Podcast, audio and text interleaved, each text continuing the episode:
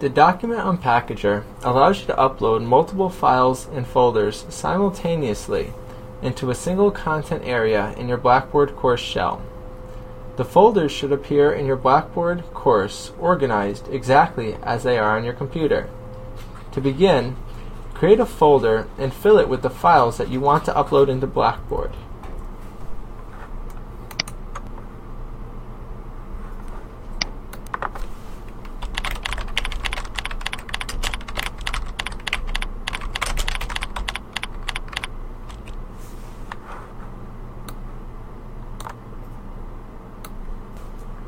Once you are ready, close the folder, right-click on the folder, and choose Send to Compressed Folder.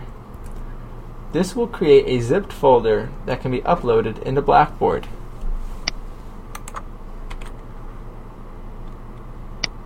Next, go into your Blackboard course and select a content area. Hover your mouse over the Add Interactive Tool button and select Document Package. If you would like, you can set the color of the name, track the number of views, and set the date restrictions. Finally, browse your computer for the compressed folder that you just made and select it. Then press Submit.